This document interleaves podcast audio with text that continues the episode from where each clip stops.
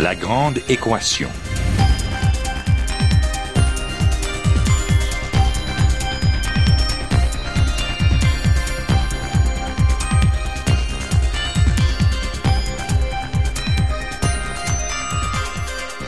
Ici Normand Mousseau, bienvenue à La Grande Équation, votre rendez-vous hebdomadaire avec la science.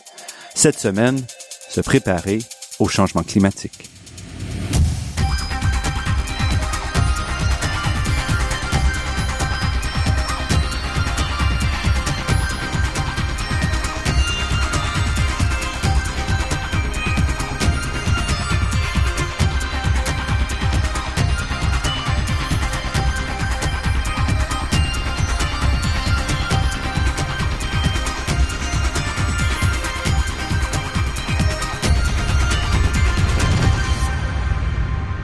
Disent les négationnistes, les changements climatiques sont bien réels. Ils sont associés bien sûr avec certaines catastrophes climatiques, mais aussi avec des modifications plus discrètes qui affectent vraiment de manière durable notre environnement.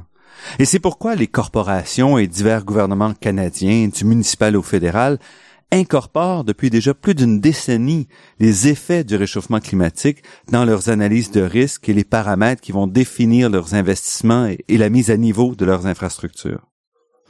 Afin de mieux évaluer l'effet de ces changements, plusieurs ministères et organismes se sont associés il y a une quinzaine d'années pour créer le consortium Ouranos, dont la mission est d'aider les décideurs à préparer notre société pour les changements qui prennent place, des changements dont l'ampleur dépendra bien sûr de la capacité de l'humanité à réduire ses émissions de gaz à effet de serre. Pour discuter des défis qu'il y a à planifier l'adaptation au changement climatique, je reçois Alain Bourque, climatologue et directeur général d'Uranos, un consortium sur les changements climatiques. Alain Bourque, merci d'avoir accepté notre invitation. C'est un plaisir. Est-ce que les changements climatiques sont déjà une réalité au Québec? Euh, oui, effectivement. En fait, depuis les euh, depuis environ les 60 dernières années, on évalue naturellement selon les régions que les températures se sont ont augmenté, donc le, le temps s'est réchauffé de 1 à 3 degrés Celsius. On est davantage plus près du 1 degré Celsius vers le sud et l'est du Québec, alors que vers l'extrême nord du Québec, on parle de tendance de l'ordre de 3 degrés Celsius. Et ça, qu'est-ce que ça signifie, 1 à 3 degrés Celsius, euh, dans le quotidien? Ben en fait, dans le quotidien, euh, d'une journée à l'autre, on sait que notre climat a une extrêmement grande variabilité. Alors, il est assez commun de voir l'hiver, par exemple, une journée où il fait moins 20 et le lendemain, il fait 0 degré Celsius. Donc, le 1 ou le 2 ou le 3 degrés Celsius ne semble pas très significatif. Par contre, lorsqu'on intègre ce changement climatique-là sur une longue période de temps, on réalise que c'est une une, quantité d'énergie tout à fait impressionnante et tout à fait euh, statistiquement significative d'un point de vue du point de vue scientifique. Et ça affecte toutes sortes de, de variables. Ben effectivement, en fait, euh, donc la température est en quelque part un illustrateur de euh, du, du des changements dans l'ensemble du système climatique. Donc c'est un peu comme lorsqu'on prend la température de notre corps pour savoir s'il y a quelque chose qui, qui cloche dans notre corps. Alors c'est un indicateur intégrateur ou un indicateur global, mais dans les faits, ce que ça signifie, c'est qu'il y a des bouleversements dans d'autres facettes du climat, les précipitations, la fréquence, l'intensité, la durée des extrêmes, la saison, la durée de la saison d'enneigement, la durée de la saison de croissance pour l'agriculture, et donc toute une autre euh, série de paramètres sont aussi en quelque part influencés euh, euh, par ces changements climatiques. Et bon, on parle parfois que les changements climatiques vont, euh, vont détruire la planète ou quoi que ce soit, mais en fait, ce qui se passe, c'est que la nature réagit et s'adapte aussi. Ben effectivement. Alors euh, pour l'humanité, pour les humains, on tente toujours de planifier, on tente de s'adapter à des prévisions ou à, ou à des scénarios de changement climatique. Naturellement, l'environnement naturel, lui, s'adapte au fur et à mesure, se transforme euh, en fonction de l'évolution de, de différents euh, facteurs, dont la température, les précipitations, les régimes d'extrême euh, climatique. Et donc, le cycle de l'eau, la faune, la flore se transforment au fur et à mesure que le climat se transforme. Et ça, on voit des impacts, des changements comme ça, vous, quand vous regardez les, les effets, par exemple, sur l'agriculture ou sur la, les, la, la, végétation? Oui, effectivement. Alors, par exemple, il y a plusieurs études scientifiques qui montrent, qui montrent le déplacement euh, de, différentes, de, de, différentes espèces, la faune, la flore, des espèces d'arbres, la ligne nordique des arbres, par exemple, qui tend à se déplacer vers le nord. Dans les régions du Nunavik, et souvent d'ailleurs dans les régions les plus nordiques, c'est là qu'on voit des transformations les plus, euh, les plus spectaculaires. Euh, euh parce qu'il y a relativement peu de végétation là-bas. C'est souvent un monde de neige, de roches et d'eau. Et graduellement, on est en train d'assister à la transformation du monde nordique, c'est-à-dire on avait euh, quelques petits bosquets qui se transforment graduellement en végétation beaucoup plus euh, soutenue, beaucoup plus étendue, et donc associés à ce déplacement de la, de, de, de la limite nordique des arbres, par exemple. Et le climat, c'est toujours difficile parce que si on regarde l'hiver, euh, les deux derniers hivers de 2014-2015 et 2013-2014, en fait, on a eu des hivers extrêmement froids au Québec. Oui, effectivement. Alors, encore une fois, tout ça est lié à la variabilité naturelle du climat. Le, système climatique a, quelque chose d'un peu chaotique aussi. Euh, naturellement, c'est pas c'est pas un. C'est même en, étudiant ça qu'on qu'on a découvert le, chaos comme tel. Eh, exact. Et naturellement, c'est un chaos euh, dans une certaine mesure dont les dont les limites inférieures et supérieures sont sont connues. Donc, ça intègre la variabilité du climat. Il y a un courant jet qui se propage, par exemple, sur euh, sur autant sur l'hémisphère nord et sur l'hémisphère sud, qui dit que la trajectoire des dépressions. Il y a beaucoup de variabilité. Il y a beaucoup de facteurs, les facteurs océaniques, l'englacement, euh, l'enneigement qui couvre qui couvre l'Amérique du Nord, qui peut influencer sa trajectoire, la rotation de la Terre, l'énergie solaire, etc.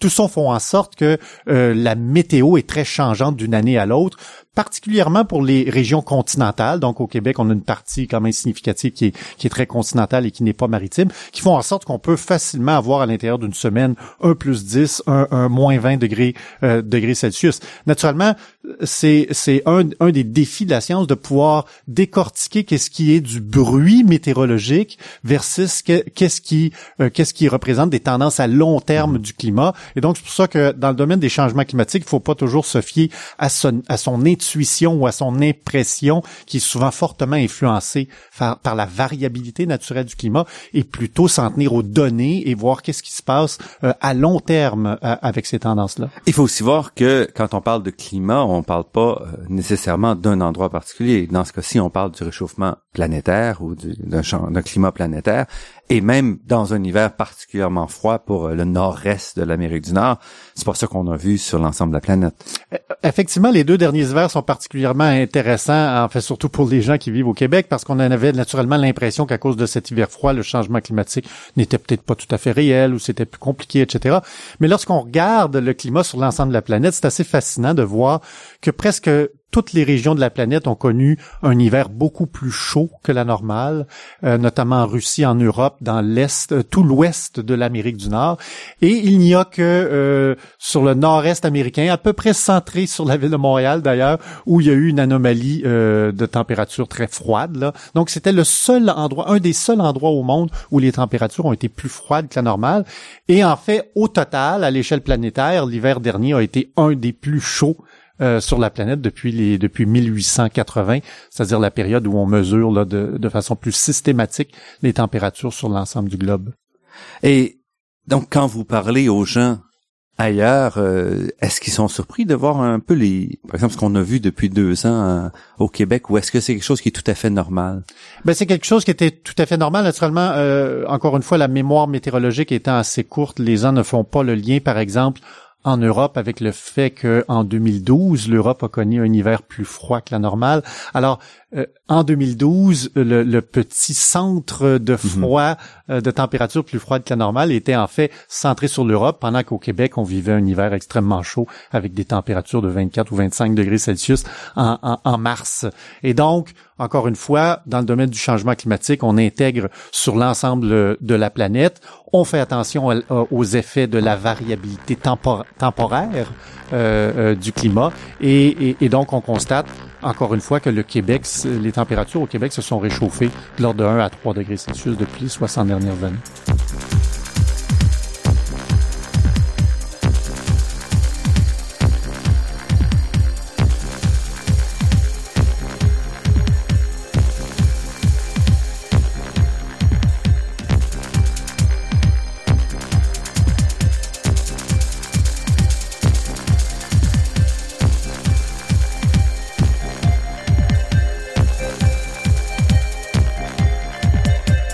Ici Normand Mousseau, vous êtes à La Grande Équation et nous sommes en compagnie d'Alain Bourg, climatologue et directeur général d'Uranos. Donc parlons un peu un peu d'Uranos, de votre travail. Euh, on vient de décrire ces changements-là. On a parlé de changements qui se produisent en précipitation, flore, faune, etc. Et ça, ça affecte aussi l'humain, en fait. Oui, en fait, euh, c'est assez frappant, notamment pour euh, une, une, province comme le Québec, de voir en quoi le climat, la météo influe sur euh, euh, l'environnement naturel, naturellement, euh, joue un gros rôle dans l'environnement bâti, où les villes sont localisées, comment on construit les infrastructures, etc. Joue un rôle très important dans l'exploitation des ressources naturelles. Alors, si on a de la forêt, si on a des grandes quantités d'eau, etc., c'est clair que le climat a un rôle à jouer là-dedans. Et, et aussi des enjeux de santé et sécurité des populations. Alors, au Québec, on l'a très bien vu dans les années 90 avec le déluge du Saguenay, avec la tempête de verglas, de constater que la météo a un impact assez majeur sur toutes sortes d'activités. Et, parfois même, on a peut-être tendance à un peu oublier les impacts euh, ou les effets de ce, de ce climat, euh, de ce climat-là. Et vous citez pas ces deux exemples-là de manière tout à fait arbitraire parce qu'ils ont sont aussi à l'origine en bonne partie de la, la fondation d'Uranos. Effectivement. Alors le dossier des changements climatiques historiquement dans les années 90 c'était souvent perçu comme un enjeu soit euh, de l'environnement, alors un enjeu environnemental, euh, ou encore un enjeu d'exploitation des ressources naturelles euh, de façon à, à, à pouvoir, euh, si possible, ne pas générer de changement climatique, etc. Et là, c'est vraiment pendant les années 90, lorsqu'il y a eu ces deux extrêmes-là, qu'on a réalisé que c'était vraiment un enjeu de sécurité publique aussi. Là. Donc, on pouvait, en fait, on constatait que le Québec, malgré ce qu'on croyait, était vulnérable aux inondations, était vulnérable à son hiver, alors était à risque en lien avec l'hiver. Et donc, c'est dans ce contexte-là que euh, qui, est venue la création d'Uranos. Alors, euh, plusieurs ministères du gouvernement du Québec, huit pour être plus spécifique, probablement tous les huit ministères qui sont les plus affectés par la météo et par le climat, se sont joints à Hydro-Québec, à Environnement Canada et à plusieurs universités au Québec pour créer euh, une masse critique d'experts sur l'analyse des changements climatiques et sur ses impacts concrets sur les différentes régions du Québec, sur les différents secteurs économiques, pour pouvoir gérer ces risques-là et, en fait même ironiquement là peut-être gérer même des opportunités si jamais il y a des opportunités qui se passent avec un, climat plus chaud. Parce que si on revient par exemple sur la, question du verglas, c'était en principe une tempête qu'on ne pensait pas possible. Exact. En fait, c'est toujours la même chose avec les records. À chaque fois qu'il y a un événement record, il y a des impacts souvent, euh, souvent records. Et la majorité du temps, ce qu'on a tendance à dire, c'est bon, ben c'est une exception à la règle. On va être tranquille par la suite. Mais, mais là, je pense que la succession de ces deux événements majeurs-là, combinés à d'autres événements régionaux qu'on a moins entendu parler dans les médias, dégradation du pergélisol dans le nord qui créait des glissements de terrain dans certains villages inuits, accélération très importante de l'érosion côtière euh, à l'est de Québec, euh, dans l'estuaire et dans le golfe du Saint-Laurent, notamment aux îles de la Madeleine, dans le coin de Sept-Îles, en Gaspésie, etc. Euh, des enjeux d'approvisionnement en eau aussi dans les réservoirs d'Hydro-Québec. Si on se souvient bien, à la fin des années 90, début 2000, Hydro-Québec commençait à se poser des questions. Qu'est-ce qui se passait avec le régime de l'eau? Parce qu'il y avait beaucoup moins d'eau qui arrivait dans les réservoirs pour pouvoir produire de l'énergie. Donc, tous ces facteurs-là créaient un peu un effet d'écho à se dire, ben, donc, est-ce qu'il se passe quelque chose avec le climat? Est-ce que c'est en train de, de mettre à risque certains types d'activités économiques? Est-ce que c'est en train de pointer vers des risques accrus vers les populations, vers la santé? Et, et, donc, c'était dans cette perspective-là qu'on se disait, ben, je pense qu'il ne faut plus simplement euh, euh, négliger ces événements historiques-là en disant que ce sont euh, ça c'est négligeable et, et on n'en reverra pas, mais plutôt se dire oups, nous sommes vulnérables au climat. S'il y a davantage de changements climatiques, on pourrait être durement touché. Et c'est un peu étonnant parce qu'on imaginerait qu'avec une société de plus en plus moderne, on se détache un peu de la nature et donc on est moins sensible à ces changements-là. Mais c'est pas vraiment ce que vous constatez. Exact. Et en fait, ce que ça fait plutôt, ça a tendance à complexifier l'ampleur des impacts. Je pense qu'à Montréal, il y a plusieurs gens en 98 qui ont été surpris ce fameux samedi où ils ont tourné le robinet et il n'y avait plus d'eau qui coulait. Et, donc, on réalise qu'une tempête de verglas finit par affecter le réseau électrique qui affecte plein d'autres aspects du fonctionnement euh, qui, qui, qui génèrent des manques de, de, de, puissance et qui fait en sorte qu'on n'a plus d'eau ensuite dans notre bain, dans notre euh, dans notre lavabo. Et, et donc, euh, plutôt que d'avoir le, le, lien classique impact sur la production agricole en lien avec le mhm, climat. Mhm. On a plutôt des impacts très complexes, des effets dominos, des défaillances d'infrastructures qui, qui provoquent des, des finalement des, des impacts assez chaotiques pour le système humain. Sans compter qu'on reste quand même sensible à la température et donc il y a des effets aussi euh, plus direct, si on veut, relié au climat et à la météo, entre autres en termes de pollution atmosphérique, en termes de, en termes simplement de qualité de vie. On voit par exemple en Inde présentement, donc euh, on, voit des, chaleurs records qui ont des effets directs sur la, santé. Oui, en fait, euh, c'est probablement pour ça qu'au Québec, on est quand même reconnu pour parler régulièrement de la météo et du condition du temps. C'est que vraiment la météo, allant du spectre de la météo à plus court terme jusqu'au climat à plus long terme, euh, il y a vraiment des impacts diversifiés, directs et indirects de la météo et du climat sur l'activité économique, euh, sur euh, sur l'évolution de l'environnement et, et, aussi sur même sur la société, là, je, me souviens très bien de certains euh, hivers qui sont arrivés très tard au cours des dernières années et, on pouvait sentir une certaine déprime chez les gens de ne pas avoir le hiver blanc ou de ou de voir encore des 10 degrés Celsius avec de la pluie au début du mois de janvier. Alors ça a même en fait des impacts euh, sociologiques dans une certaine mesure.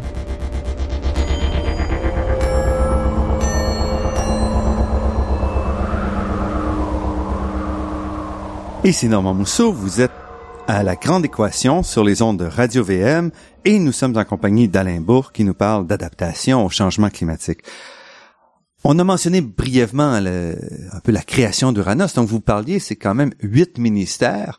Est-ce que ça touche vraiment tant, tant de secteurs que ça de l'économie, les, les changements climatiques?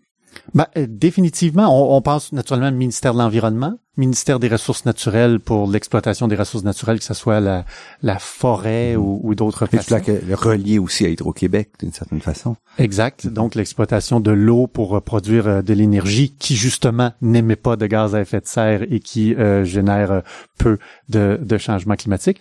Ministère de la Sécurité publique qui est en fait qui a été le ministère clé pour la création d'Uranos, contrairement à ce que beaucoup de gens mm-hmm. pensent de, de croire que c'est par exemple le ministère de l'environnement ou des ressources naturelles qui s'attarde au changement climatique. Vraiment le ministère de la Sécurité publique qui avait eu à, gérer les crises du verglas entre autres et de de, de celles des inondations euh, effectivement. Alors, ben, en fait, c'est ce qu'on c'est ce qu'on constate dans beaucoup de pays. Hein. C'est souvent les enjeux de sécurité publique qui sont des éléments déclencheurs pour mieux explorer, mieux analyser la vulnérabilité au changement climatique. On regarde présentement ce qui se passe euh, en termes de changement climatique le long de la côte est américaine suite au passage de l'ouragan Sandy, mm-hmm. qui soulève toutes sortes de questions sur le rehaussement du niveau de la mer, sur la fréquence des ouragans, etc. On voit vraiment une dynamisation des municipalités, des États à agir contre les changements climatiques et c'est vraiment un enjeu de sécurité civile là, qui a soulevé cet intérêt même Wall Street qui a dit, c'est pas que, ils ont été arrêtés pendant quelques jours avec ça et et même donc les banquiers se préoccupent maintenant de cet aspect-là parce que ça les a affectés dans leur sécurité à, faire leur travail. Effectivement, ce qui explique ce qui explique qu'au Québec donc le ministère du développement économique, de l'innovation et de l'exportation est aussi un membre euh, d'Uranos, le ministère des Transports, le ministère de la forêt, de la faune et des parcs, euh, le ministère de la santé et des services sociaux, le ministère de de l'agriculture. Et en fait, on travaille même avec des ministères qui ne sont pas formellement membres d'Uranos, mais pour lesquels, au cours des années, on a découvert des liens. Par exemple, le ministère du Tourisme alors, le tourisme, les loisirs sont naturellement fortement liés aux conditions météo mhm. et à plus long terme au climat. On le voit un peu partout à travers le monde, par exemple, euh, les, les, les, les, centres de ski qui veulent investir dans le renouvellement des infrastructures doivent prendre des décisions à savoir s'ils veulent fabriquer de la neige, quel type d'équipement ils ont besoin parce que... Quelle saison ils auront. Et... Euh, exact. Et aussi, euh, si la température moyenne de l'hiver est de moins 2 degrés Celsius au lieu de moins 5 degrés Celsius, les gens ne savent peut-être pas, mais ça implique d'autres types d'infrastructures. Ça implique davantage de disponibilité en eau pour pouvoir faire de la neige artificielle beaucoup plus euh, rapidement. Et donc, dans plein de secteurs de l'économie, on ne le réalise pas, mais le facteur climatique est important autant au niveau des opérations quotidiennes où on veut savoir naturellement la météo qu'il va faire pour tenter de, de maximiser euh, nos activités, jusqu'à jusqu'aux investissements à long terme en termes d'infrastructure où la décision d'aujourd'hui aura naturellement des conséquences mhm. pour les prochaines décennies. Et donc, l'horizon de temps de planification ou de durée de vie d'une infrastructure est tout à fait la même de celle de l'occurrence des changements climatiques mhm. au cours des prochaines Quand vous parlez d'infrastructure, ça peut être privé, comme dans le cas des stations de ski, par exemple. Ça peut être aussi municipal dans le cas d'infrastructures de collecte d'eau ou de de, de rues ou de prévision des, des inondations, euh, de, pluies immenses, etc.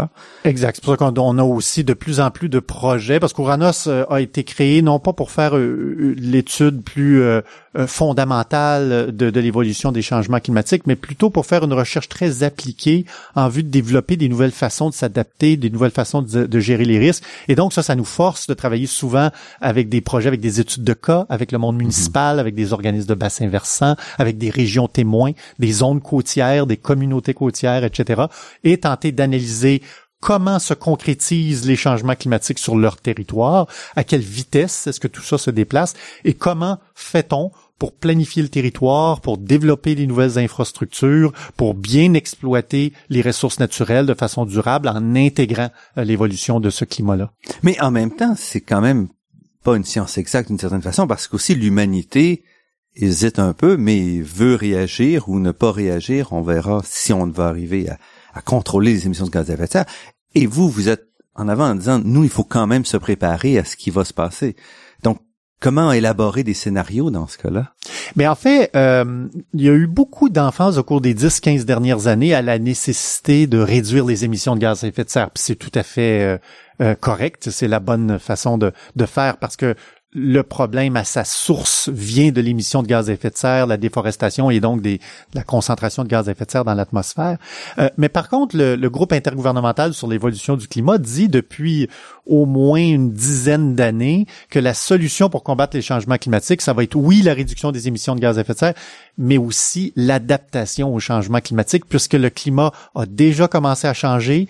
Le momentum dans le système climatique fait en sorte que le climat va, va poursuivre une certaine amplitude de son changement. Parce qu'on est déjà à des niveaux très élevés en termes, par exemple, de, de gaz à effet de serre dans l'atmosphère. Donc déjà, on est en train de, de, réchauffer l'entièreté de la planète. Exact. Et, et même si par magie on, on, réduisait nos émissions de gaz à effet de serre à zéro dès demain matin, le climat continuerait de changer pour à peu près 10 à 20 ans. Mm-hmm. et, et, donc, ça fait en sorte que euh, il y a une certaine partie du changement climatique qui malheureusement est incontournable. Alors la question de réduire les émissions de gaz à effet de serre, c'est d'éviter les changements climatiques trop importants.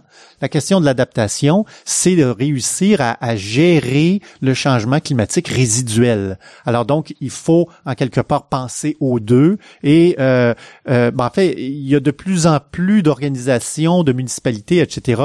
qui y pensent parce que d'un côté euh, euh, ils savent qu'il faut réduire les émissions de gaz à effet de serre pour éviter les changements trop importants. L'autre côté, ils se font directement frapper par des événements météorologiques qui sont tout à fait cohérents avec les changements climatiques.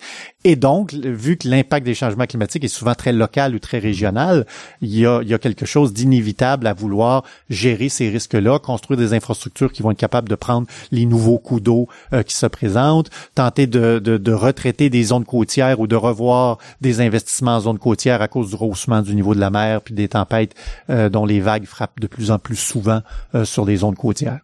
Et est-ce que vous sentez qu'on le fait assez? Est-ce que les, gens sont assez conscients de ces changements-là? Je pense qu'à ce stade-ci, les gens ne sont pas encore vraiment assez conscients. On a tendance encore à travailler avec ce que l'on pourrait appeler les, innovateurs. Alors ceux qui sont euh, qui ont tendance à être proactifs de nature, euh, qui justement ont tendance à intégrer davantage le développement durable dans leur politique et etc.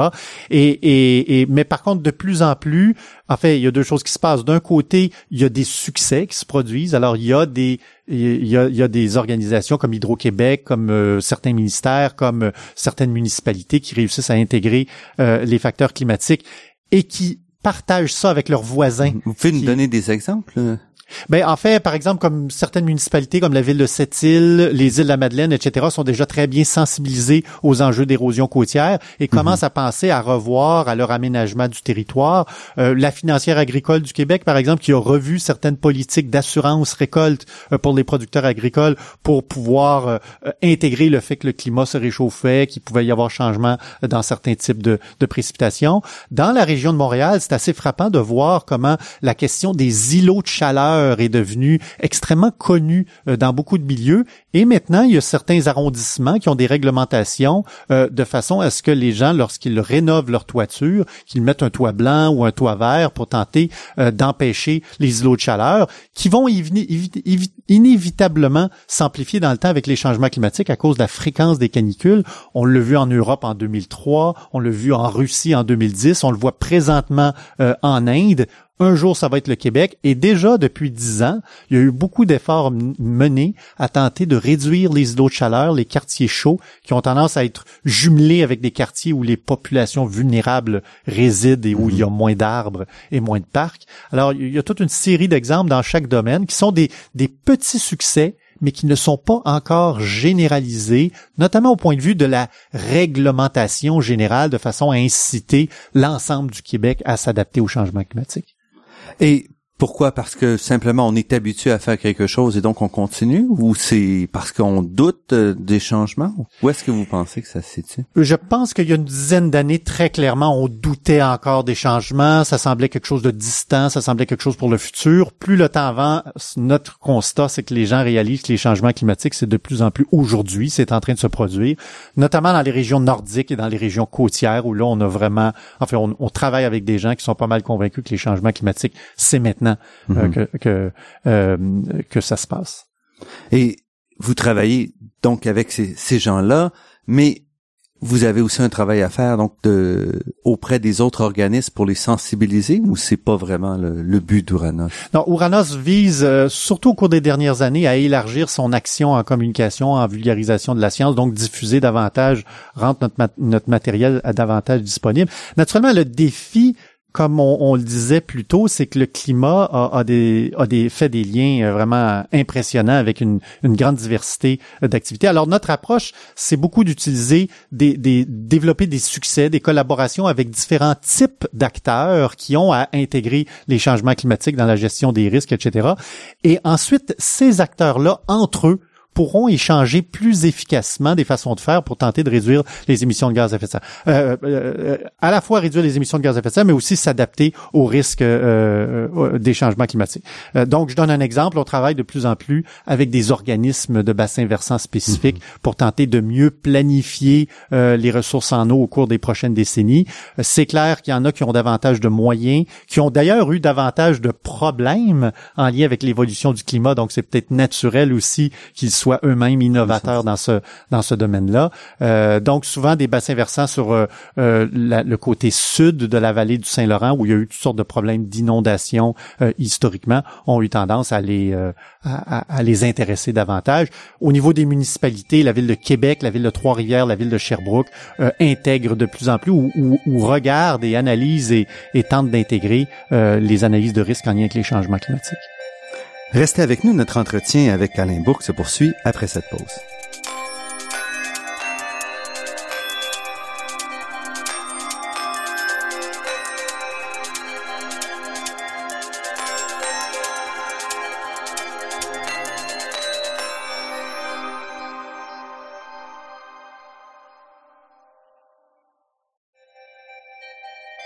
Ici Normand Mousseau, vous êtes à La Grande Équation et nous sommes en compagnie d'Alain Bourque, directeur général d'Uranos.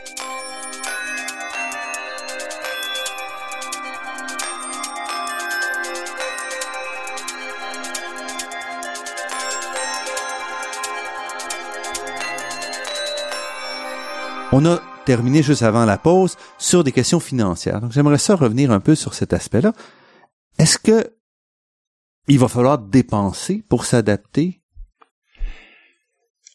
Euh, c'est sûr qu'il y a un certain coût à l'adaptation au changement climatique, mais la plupart du temps, notre constat, c'est lorsque, par exemple, vient le temps de réhabiliter ou de rénover une infrastructure ou un bâtiment, la décision de rénover, de revoir cette infrastructure-là, de revoir l'aménagement du territoire, la décision, c'est là qui est le coût. Alors, si on décide de reconstruire une infrastructure, le coût, il est important euh, dans cette décision-là. Lorsqu'on veut maintenant ajouter la composante changement climatique, oui, il y a un supplément de coût, mais il n'est pas si important que ça et, dans les faits, il est souvent négligeable euh, par rapport au coût total du projet. Et en plus, et, c'est là-dessus que Couranos a beaucoup travaillé au cours des dernières années, lorsqu'on fait une analyse coût-bénéfice à moyen et long terme, on réalise qu'à moyen et long terme, en fait, on rentre dans notre mhm. argent, dans notre investissement. Donc, si par exemple on construit une route et on fait pas attention, on risque de l'avoir euh, être détruite euh, dans 20 ans par des inondations, des choses comme ça, et donc on aura perdu notre investissement. Oui, et, et non seulement ça, en fait, c'est encore pire parce que avant de prendre la décision de bon, la route est détruite et on la déplace, souvent on va la rénover une dizaine de fois ou on va la réparer suite à des tempêtes, ce qui fait souvent exploser les coûts. Et, donc lorsqu'on fait l'analyse coût-bénéfice, on réalise qu'il est en général, pas toujours, mais en général, il est préférable de prendre des décisions, euh, d'intégrer les risques des changements climatiques sur les prochaines décennies dès le début du projet, plutôt que de ne rien faire et de réparer au fur et à mesure. Naturellement, pour des projets extrêmement coûteux, l'une des stratégies d'adaptation, c'est de construire de façon à se donner la flexibilité de déplacer la route ou de ou de pouvoir intégrer une mise à niveau qui mhm. va permettre d'intégrer des risques climatiques croissants euh, avec le temps. Et c'est faisable? Oui, c'est faisable. Naturellement, pour des infrastructures, euh, des infrastructures plus dures, c'est beaucoup plus difficile à faire, naturellement, parce que la décision euh, vient d'être prise et l'infrastructure est dans le décor pour plusieurs décennies. Mais par contre, lorsqu'on parle à l'aménagement du territoire, souvent on a tendance, par exemple, à, rendre disponibles aux développeurs les zones qui sont très près de la côte, parce que ça donne une belle vue, etc. Mm-hmm. Mais la meilleure stratégie, souvent, ça va être de, par exemple, penser à avoir des parcs euh, le long des zones côtières, laisser la nature gérer l'érosion côtière, euh, permettre aux gens d'avoir accès à ces régions-là, et au fur et à mesure que l'érosion côtière se produit, il n'y a pas d'infrastructure à risque. Euh, le parc va effectivement peut-être diminuer de grosseur, mais l'ampleur des impacts va être beaucoup moins, beaucoup moins importante. Souvent aussi en zone côtière, les zones côtières sont souvent un laboratoire extrêmement intéressant qui, qui est annonciateur pour d'autres domaines parce que les problématiques côtières un peu partout à travers le monde, c'est vraiment aujourd'hui. C'est du changement climatique aujourd'hui. Et souvent, la tendance était d'emmurer les mhm, zones côtières mhm. pour se protéger. Très coûteux, nécessitant beaucoup de réparations, surtout dans un contexte de changement climatique. De plus en plus, on arrive avec des, des méthodes, euh, par exemple, de recharger des dunes de sable, d'utiliser les forces de la nature, de, de planter certains types de végétation de façon à pouvoir réussir à contrôler ou à ralentir l'érosion côtière et à épargner les infrastructures qui seront euh, davantage à, quelques dizaines de mètres ou quelques centaines de mètres derrière. Est-ce qu'on a les, connaissances nécessaires pour se prémunir? Est-ce qu'on connaît les techniques et tout? Ou est-ce qu'il faut aussi inventer ça à mesure? Mais en fait, c'est là qu'une partie du travail de l'adaptation au changement climatique se, dirige, se dirige c'est-à-dire de développer des nouveaux matériaux, des nouvelles, des nouvelles façons, souvent d'utiliser la nature, la force de la nature pour pouvoir gérer ces risques côtiers-là. Et, et, donc, la recherche en adaptation au changement climatique s'en va de plus en plus vers ces, ces façons euh, de gérer euh, de gérer les risques, qui d'ailleurs sont beaucoup plus, euh, qui intègrent beaucoup d'aspects du développement durable. Et Uranus est là-dedans aussi? Oui, Uranus est, là-dedans aussi. par contre, Uranus, la façon de fonctionner, c'est que on dit que c'est un consortium de recherche. Alors, mhm. l'objectif d'Uranus, ce n'est pas de se développer nécessairement ses propres capacités à l'interne pour faire les études. C'est plutôt un organisme parapluie qui va euh, monter des collaborations avec le monde universitaire québécois pour développer des projets, pour développer euh, une capacité à l'intérieur du monde universitaire de rajouter la composante adaptation au changement climatique à un département de génie, à un mhm. département de foresterie, à un département d'agriculture ou d'économie. Alors donc, Ouranos vise en quelque part à, à, consolider la capacité universitaire en matière de développement euh, de solutions d'adaptation. Parce que vous avez un mode de fonctionnement assez inusité quand même, parce que vous n'êtes pas un, un organisme universitaire, vous n'êtes pas un organisme gouvernemental, vous êtes vraiment un pivot d'une certaine façon. Effectivement. Alors notre mode de fonctionnement fonctionne. Euh, on utilise beaucoup des comités pour un, définir quelles sont les priorités de recherche, quels sont les risques que le Québec doit aborder en premier. Une fois que les comités ont déterminé euh, l'action ou les priorités d'Uranos, ensuite on monte des projets avec différents partenaires universitaires, mais aussi avec des experts du gouvernement, avec des experts du monde municipal, avec des gens qui sont sur le terrain, qui comprennent bien le besoin. Et ça, on, on a ce mode de fonctionnement-là de recherche très collaborative, parfois même participative, de façon à atteindre plusieurs objectifs. Premièrement, à permettre aux gens de terrain de mieux assimiler, de mieux comprendre la science euh, derrière la science pour être capable de changer leur pratique ou d'adapter leur pratique justement. Et euh, notamment et un deuxième objectif, c'est qu'une fois que le rapport final d'un projet scientifique arrive sur le bureau du décideur ou du praticien ou du gestionnaire, il est en bien meilleure position pour comprendre les tenants et les aboutissants, euh, pourquoi on est arrivé à telle conclusion, pourquoi à une autre conclusion, euh, parce que au début de la création d'Uranos, on a quand même fait plusieurs rapports scientifiques on, le sait, hein, c'est assez complexe la science, donc parfois des rapports de 100, 150, 200 pages qui aboutissent sur le bureau du décideur, qui n'en fait rien parce mhm, qu'il a mhm. beaucoup de difficultés à assimiler ça à ses modes de fonctionnement actuels, et donc il voit le changement comme étant un énorme défi avec beaucoup de difficultés d'opérationnaliser, alors qu'en faisant des projets de recherche qui relient les utilisateurs de la science avec la science, on a autant du côté de l'utilisateur de la science que du producteur de la science, on a une bonne compréhension des contraintes de chacun des deux, des deux côtés, de façon à faire une science dont les résultats vont être beaucoup plus faciles à intégrer pour un décideur. Et, et vous voyez que c'est appliqué ou non? Comment, euh, quelle est la fraction de, votre travail qui, à la fin, euh, se réalise en, en investissement ou en, changement de, façon de faire? Ben, je, on n'a pas vraiment de chiffres là-dessus à ce stade-ci et, et, surtout on n'a pas de chiffres là-dessus parce qu'on n'était pas encore rendu jusqu'à peut-être les cinq dernières années à l'action terrain. On était mhm. beaucoup dans le développement, compréhension de, l'ampleur du changement climatique au Québec, l'ampleur des impacts sur les différentes facettes d'activité. Et là, de plus en plus, on est dans l'action. Alors oui, de plus en plus, présentement, on a par exemple euh, une étude euh, coût-bénéfice qui fait une analyse des impacts et des options d'adaptation pour la communauté de Percé, des îles de la Madeleine, mhm. euh, différentes MRC à, à l'est de Québec. Et on a la partie la participation des aménagistes, même parfois du carrément qui vient dans les réunions pour intégrer tout ça. Et, déjà, on a certaines décisions euh, au fur et à mesure que des extrêmes qui se produisent pour tenter de diminuer les risques.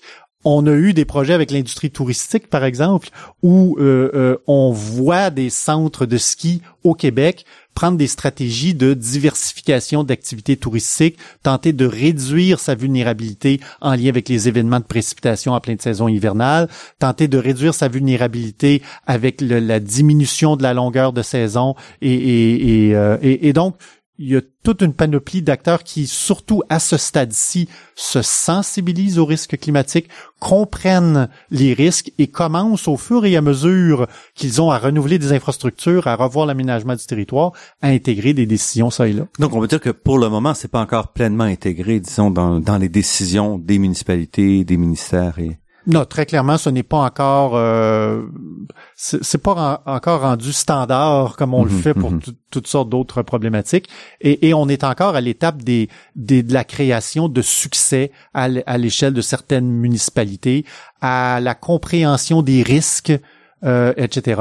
Et, on est encore aussi à, la décision un peu opportuniste, si on peut mhm. dire ainsi, c'est-à-dire que s'il y a une tempête, et puis on sait qu'on est à risque dans cette région-là, on, va déplacer une maison et on ne va pas s'entêter à la reconstruire sur ce site-là. Et comment est-ce que ça se compare avec ce qui se fait ailleurs au Canada, par exemple, et dans le monde?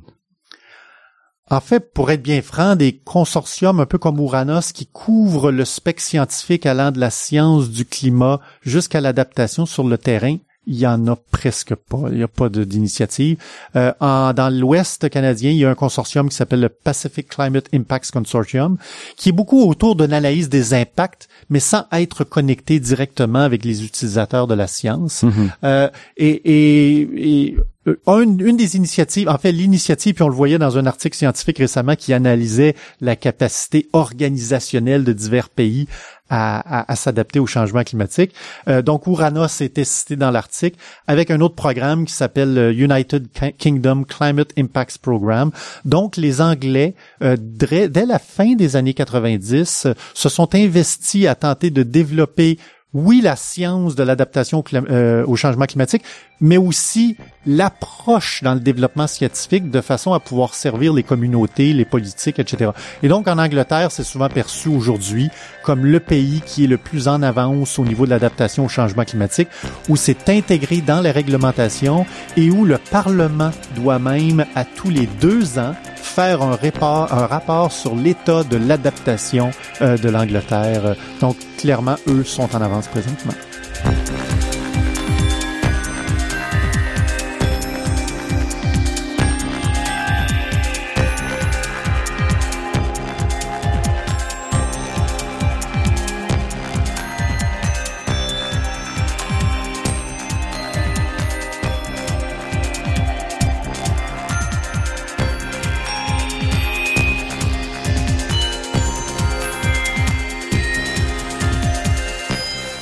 Alain Bourque, vous êtes euh, directeur général d'Uranos, on l'a mentionné, et vous venez, donc vous avez, euh, vous venez du monde de la météorologie, de la climatologie. Qu'est-ce qui vous a amené à, ces études-là?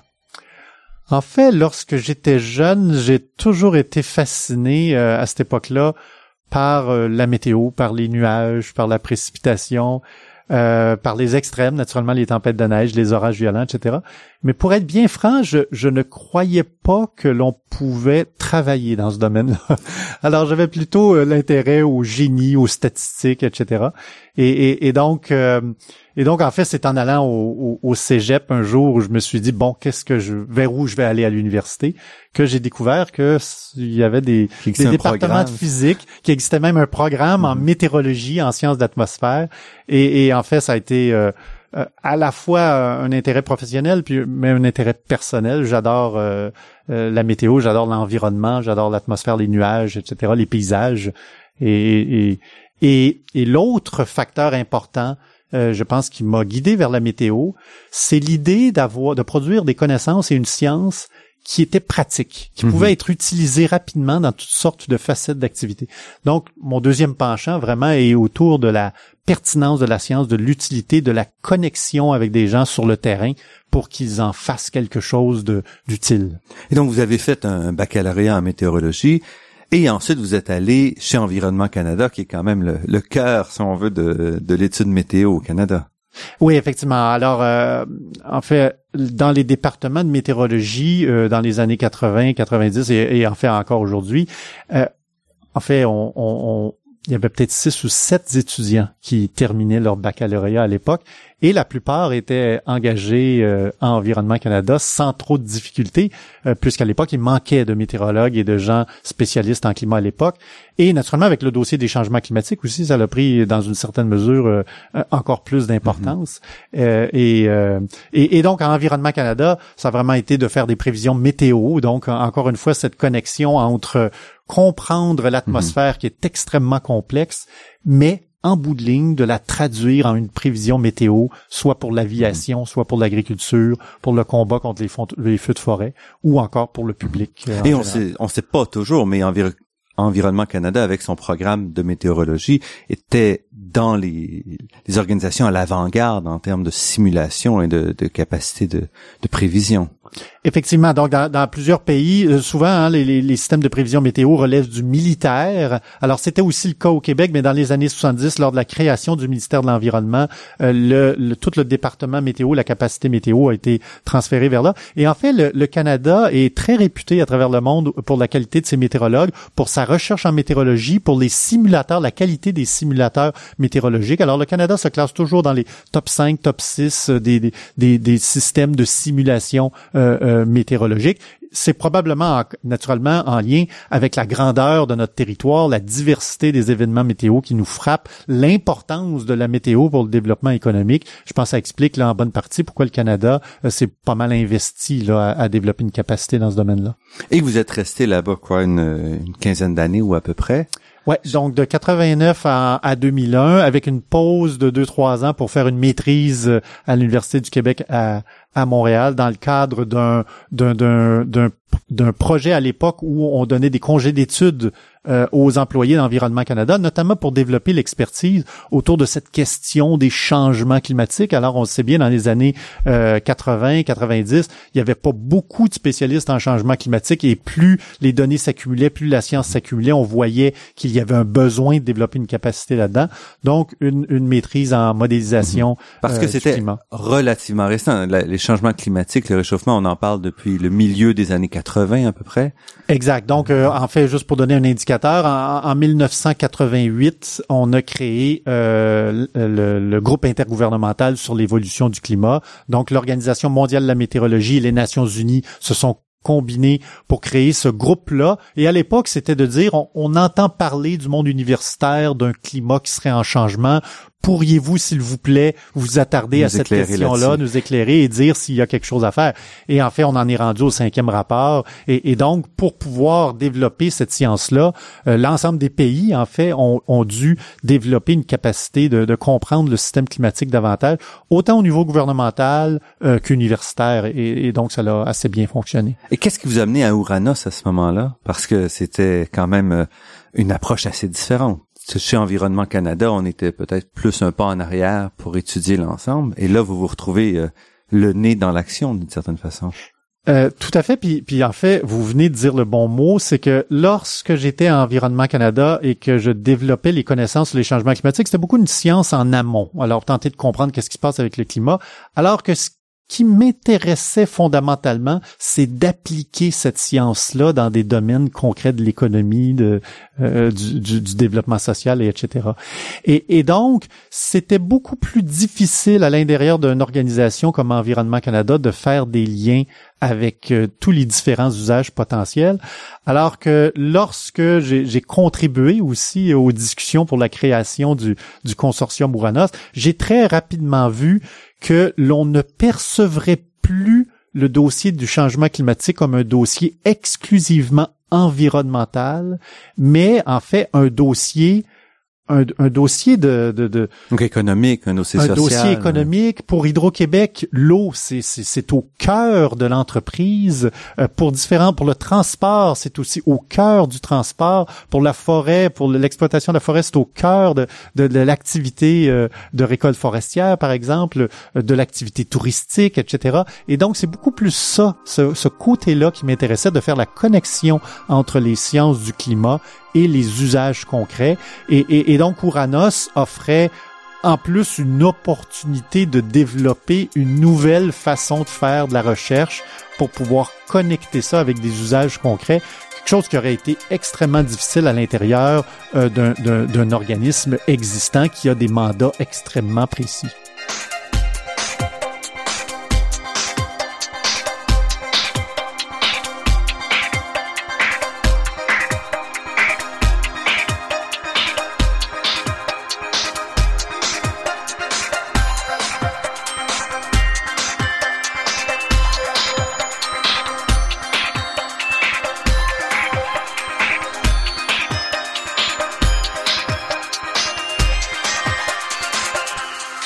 Ici Normand Mousseau, vous êtes à La Grande Équation et nous parlons toujours euh, donc de préparation au changement climatique.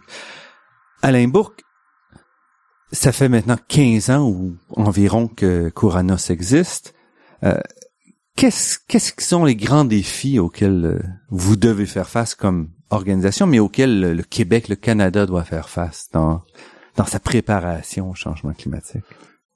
Le, je pense que le grand défi est de continuer, parce qu'on sait que le dossier des changements climatiques, c'est quelque chose de long terme. Et donc, il faut être stratégique dans le dans la réduction de la vulnérabilité face au changement climatique. Alors oui, d'un côté, il faut continuer à mettre des efforts importants à réduire les émissions de gaz à effet de serre euh, avec un support scientifique pour prendre d'ailleurs les bonnes décisions, mais il faut aussi continuer à investir dans tout le spectre allant de la science du climat fondamentale pour tenter de toujours mieux comprendre qu'est-ce qui se passe avec le climat, notamment euh, le climat spécifique au Québec, puisqu'on est entouré de la Mhm. baie James, de la baie du Son, l'estuaire, le golfe du Saint-Laurent, le cours, le Gulf Stream le long de la côte est. Et donc, on a le Québec est géographiquement euh, situé à, à un endroit très particulier qu'il est important de comprendre.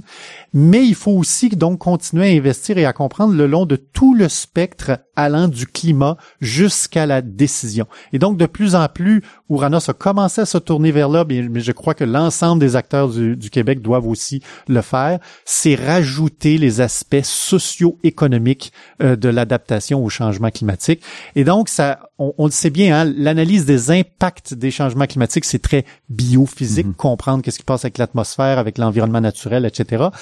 Mais la science de l'adaptation, c'est très socio-économique. Alors, comprendre la relation entre les acteurs, euh, comprendre les facteurs économiques, l'ampleur des impacts économiques, mais aussi euh, les, les, euh, le- les- les- l'ampleur des décisions que l'on prendra par la suite, qui pourront à la fois combattre les changements climatiques, mais aussi contribuer à un développement durable, par exemple. aussi, comme vous le disiez, euh, il faut parfois faire preuve d'imagination. Un chemin, c'est là qui est le défi. Je veux dire, on peut dire on va remonter le mur, mais si on fait pas le mur du tout, si on le déplace, donc les alternatives en termes d'adaptation sont beaucoup plus larges qu'on peut l'imaginer ou que qu'on- l'imagine euh, de manière euh, avec de proche là, si on se projette pas un peu. Oui, puis effectivement, l'adaptation au changement climatique offre plein d'opportunités d'innover.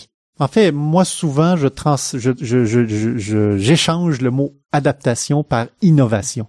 Euh, et, et donc, euh, il y a donc la possibilité de faire plein de découvertes scientifiques pour euh, s'adapter au changement climatique, pour mieux gérer les risques des changements climatiques. Mais l'un des gros défis, c'est de réussir à le faire tout en gardant, je dirais en anglais, le big picture. Donc, euh, être stratégique et développer des, des- des façons, par exemple, pour combattre l'érosion côtière, pour tenter de réduire la quantité d'eau nécessaire pour l'agriculture au Québec ou etc. Mais de réussir à faire ces développements pointus-là euh, dans les endroits où on en le plus besoin. Et donc en gardant ce contact-là avec les gens sur le terrain qui sont souvent en bien meilleure position pour dire qu'est-ce qui se passe un peu partout à travers le monde, où est-ce que j'ai des besoins particulièrement criants pour gérer les risques, où est-ce qu'il y a même certains risques pour lesquels certains usagers vont nous dire on n'a pas vraiment besoin de développement là puisqu'on est capable de le gérer, on a déjà en place des outils ou des façons de faire pour le gérer. C'est plutôt dans tel domaine euh, qu'on aurait besoin de- de- d'innovation. Pour beaucoup d'environnementalistes, euh, de s'adapter au changement climatique, c'est quasiment de dire donc on arrête de lutter entre autres pour réduire les émissions de gaz à effet de serre. Donc, il y a certains groupes qui voient d'un plutôt mauvais œil cette adaptation-là. Pour vous, c'est pas un ou l'autre. hein? Euh, tout à fait, c'est extrêmement important. Et puis, il est vrai que certains groupes euh, euh, se méfient beaucoup de l'adaptation au changement climatique. Et, et en fait, je ne peux pas les blâmer non plus, puisqu'à un moment donné, je crois que c'est à, au début des années euh, 2000, tout de suite après que M. Bush a été élu aux États-Unis, il a dit pas longtemps après euh, son élection que ce n'était, on n'avait pas vraiment besoin de réduire les émissions de gaz à effet de serre parce qu'on pourrait s'adapter au risque. Mhm. Alors, en partant de là, c'est sûr que ça donnait une très mauvaise presse au dossier de l'adaptation au changement climatique. Par contre, le GIEC le dit depuis longtemps, et nous aussi, c'est ce qu'on dit. Oui, il faut agir au maximum pour réduire les émissions de gaz à effet de serre, mais on n'aura pas le choix, là. On devra s'adapter aux risques croissants, tout comme on a à s'adapter à l'évolution démographique du Québec. Alors, on, on aurait beau être pour ou contre, là, on n'a pas le choix, ça va se produire, il faut le faire. Alors, l'adaptation au changement climatique, c'est aussi comme ça qu'on le, présente. Et, si on regarde d'ailleurs le plan d'action changement climatique du gouvernement du Québec, donc on parle d'investissements de l'ordre de, de 2,7 à 3 milliards de dollars au cours des prochaines années, ben il y a à peu près 90% du financement qui est prévu pour la réduction des émissions de gaz à effet de serre et à peu près 10% ou un peu moins à l'adaptation au changement climatique. Donc, ça montre que tout ça peut se faire et, et, et puis cette euh, cette euh, cette cette, euh, cette diversification là du combat au changement climatique est, est tout à fait logique. Mais il reste beaucoup de travail à faire. Très clairement, euh, je dirais qu'il reste autant de travail à faire que de l'ampleur des risques qui pointent devant nous. Si on dit que le changement climatique, c'est l'un des enjeux majeurs du 21e siècle, très clairement, va falloir se préparer à subir des impacts euh, particulièrement significatifs. Alain Bourque, euh, climatologue, directeur général d'Uranos, qui est un consortium justement sur l'adaptation au changement climatique. Je vous remercie beaucoup pour cette entrevue et on va suivre certainement avec grand intérêt les travaux d'Uranos, mais aussi la capacité des différentes instances à, à mettre en place les mesures qu'il faut pour s'adapter. Ben, merci beaucoup de votre intérêt et la, la, la discussion fut très plaisante.